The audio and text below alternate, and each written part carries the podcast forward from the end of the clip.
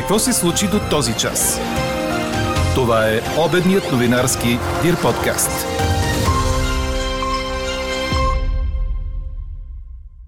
Зелен сертификат за лекари, учители и социални работници е възможен. До края на деня или утре сутринта излиза заповедта на здравния министр за новите мерки срещу COVID. Милиони левове похарчени за ученически почивки, на които не е ходил никой. От Министерството на образованието са сезирали главния прокурор и Държавната финансова инспекция. Какво може да се предприеме срещу високите цени на тока за бизнеса и поскъпването на природния газ? Очакваме да разберем след обед от форум по темата с участието на президента, служебния премьер, бизнеса и синдикатите – ако стане така, хората ще се обърнат към фалшивите сертификати, защото ще са по-ефтини спрямо тестовете, които трябва да показват на всеки два дни. Това е един от коментарите ви по днешната ни тема – достъп до обществени обекти срещу сертификат или тест за COVID. Съгласни ли сте? Кои други ваши коментари ни впечатлиха, ще чуете в края на подкаст новините. Говори Дирбеге.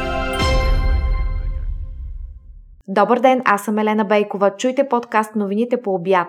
Променливо облачно ще бъде днес, съобщава синоптикът Ниво Некитов. Слаби превалявания са възможни само на отделни места в планините. Ще се появи слаб западен вятър. Температурите ще достигнат от 13 до 18 градуса. Няма да има вечерен час, нито ще се стигне до пълно затваряне на този етап. Това стана ясно от думите на здравния министр Стойчо Кацаров относно готвените допълнителни мерки, които ще бъдат обсъдени от експертния съвет по епидемиология днес. В ефира на БНТ Кацаров обясни, че до края на деня или най-късно утре ще има издадена заповед за новите ограничения. Относно натиска върху болниците заради нарастването на заболеваемостта от COVID, министърът заяви, че не всички болници приемат пациенти с COVID, но броят им нараства – според него капацитетът на софийските болници не е изчерпан, става дума за проблем с координацията. Междувременно от спешната болница Пирогов съобщиха, че вече нямат свободни легла за пациенти с COVID. С нощи там имаше настанени 207 души и останали две свободни легла, но днес вече и те са заети. Колкото до зеления сертификат, здравният министр заяви, че за сега няма предложение за въвеждането му в училищата. В същото време, неговият заместник доктор Александър Златанов не изключи възможността да се въведе такъв сертификат за учители, медици и работещи в социални домове. Пред BTV Златанов обясни, че идеята за медиците е да си правят тест преди влизане на работното си място, ако не са вакцинирани, тъй като по думите му и при лекарите иммунизацията не е на нужното ниво. За да учат децата, подобна мярка може да се обсъди и за целия училищен персонал, за да сме сигурни, че средата е безопасна, допълни той. Държавата е платила 8 милиона лева за десетки хиляди неосъществени, но отчетени почивки на ученици през последните три години. Тези данни представи министърът на образованието Николай Денков на базата на направен вътрешен одит. Става дума за дружеството Ученически отдих и спорт, което разполага с 165 почивни бази. Министерството е принципал на дружеството, а според договора между двете страни, над 48 000 деца е трябвало да почиват в поне 30 от базите за срок от 3 години. Проверката на Министерството показала документни измами в особено големи размери, затова ведомството е изпратило сигнал до главния прокурор и до Държавната финансова инспекция. Изненадващи проверки на Министерството в 18 почивни бази на дружеството през това лято установиха хиляди фиктивни нощувки в изцяло неизползваеми бази, за които дружеството е поискало и получило пари от Министерството на образованието и науката. Такава е, например, почивна база Фиш-Фиш в курорт, курортен комплекс Албена, която не е работила нито през 2020 година, нито през 2021 година, но според дружеството само през юни и юли тази година там са почивали в кавички 535 ученици и са реализирани 5351 нощувки. По думите на министър Денков, вече е задвижена смяна на двама от членовете на ръководството на дружеството, като се очаква новите членове да бъдат вписани в търговския регистър. Какво още очакваме да се случи днес? Мерки срещу високите цени на тока и на природния газ ще бъдат обсъдени днес на форум под домакинството на президента Румен Радев. От страна на правителството ще участват премиерът Стефан Янев, вице-премиерът Гълъб Донев, министрите Даниела Везиева и Андрей Живков. По време на дискусията своите предложения за справяне с това ще представят работодателски организации и синдикати, а в късния следобед бизнесът и синдикатите ще обявят общата си позиция относно увеличението на цената на борсовия ток. За утре е насрочен национален протест, който ще се проведе в центъра на София, а социалните партньори ще искат незабавни компенсации заради поскъпването на електроенергията.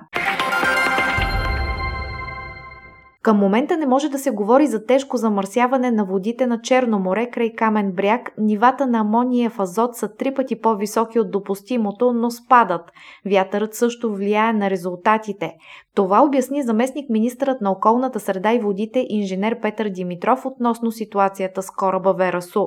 Пред нова телевизия той допълни, че все още няма план за разтоварването на плавателния съд. Очаква се и началото на спасителната операция. Срокът за разглеждане на българския план за възстановяване и устойчивост в Европейската комисия е два месеца. След това в рамките на месец той може да бъде одобрен от съвета на Европейския съюз. Това съобщи на пресконференция Цветан Кюланов, ръководител на представителството на Европейската комисия в България. На въпрос дали е възможно страната ни да не получи авансовото плащане по плана тази година, Кюланов отговори – Основното в плана са реформите, които ще се заложат и ще се изпълнят. Плащането е една техническа стъпка, която като новина е важна, но от гледна точка на същината това плащане не е толкова важно. Четете още в Дирбеге! Григор Димитров направи скок с 7 места в световната тенис ранг листа след отличното си представяне и достигнатия полуфинал на Мастърс турнира в Индиан Уелс, предаде Корнер. Родната тенис звезда вече е номер 21 в света, като с планираните три турнира до края на сезона той има отличен шанс да завърши годината сред първите 20. Рекордно класиране постигна втората ни ракета Димитър Кузманов, който вече е номер 189 в света, като за първи път в своята кариера успя да пробие сред най-добрите 200 на мъжкия тенис. Извън топ 10 изхвърча контузеният Роджер Федерер, който вече е номер 11 в света. Това е най-низкото му класиране от началото на 2017, когато той отново бе далеч от корта заради травма. Чухте обедния новинарски Дир подкаст. Подробно по темите в подкаста четете в Дирбеге. Какво ни впечатли преди малко?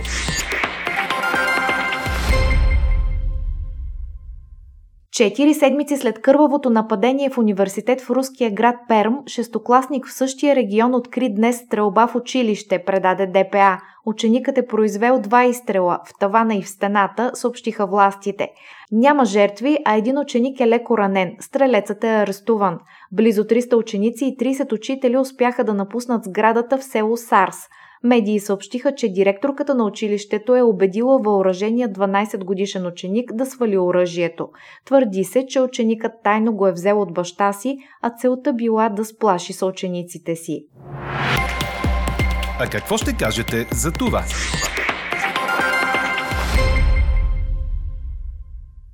Достъп до обществени обекти срещу сертификат или тест за COVID. Съгласни ли сте?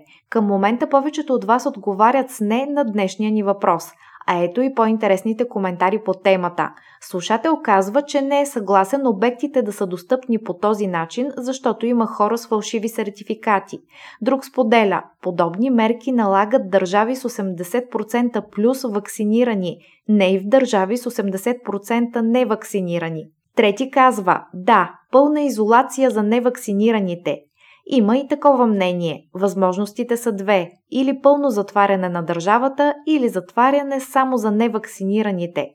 Ако така стане, хората ще се обърнат към фалшивите сертификати, защото ще са по-ефтини спрямо тестовете, които трябва да показват на всеки два дни. И защото никой няма да си прави труда да проверява дали са автентични или не, разсъждава друг наш слушател. Анкетата продължава. Гласувайте и коментирайте в страницата на подкаста. Експертен коментар очаквайте във вечерния новинарски подкаст точно в 18 часа. Слушайте още, гледайте повече и четете всичко в Дирбеге.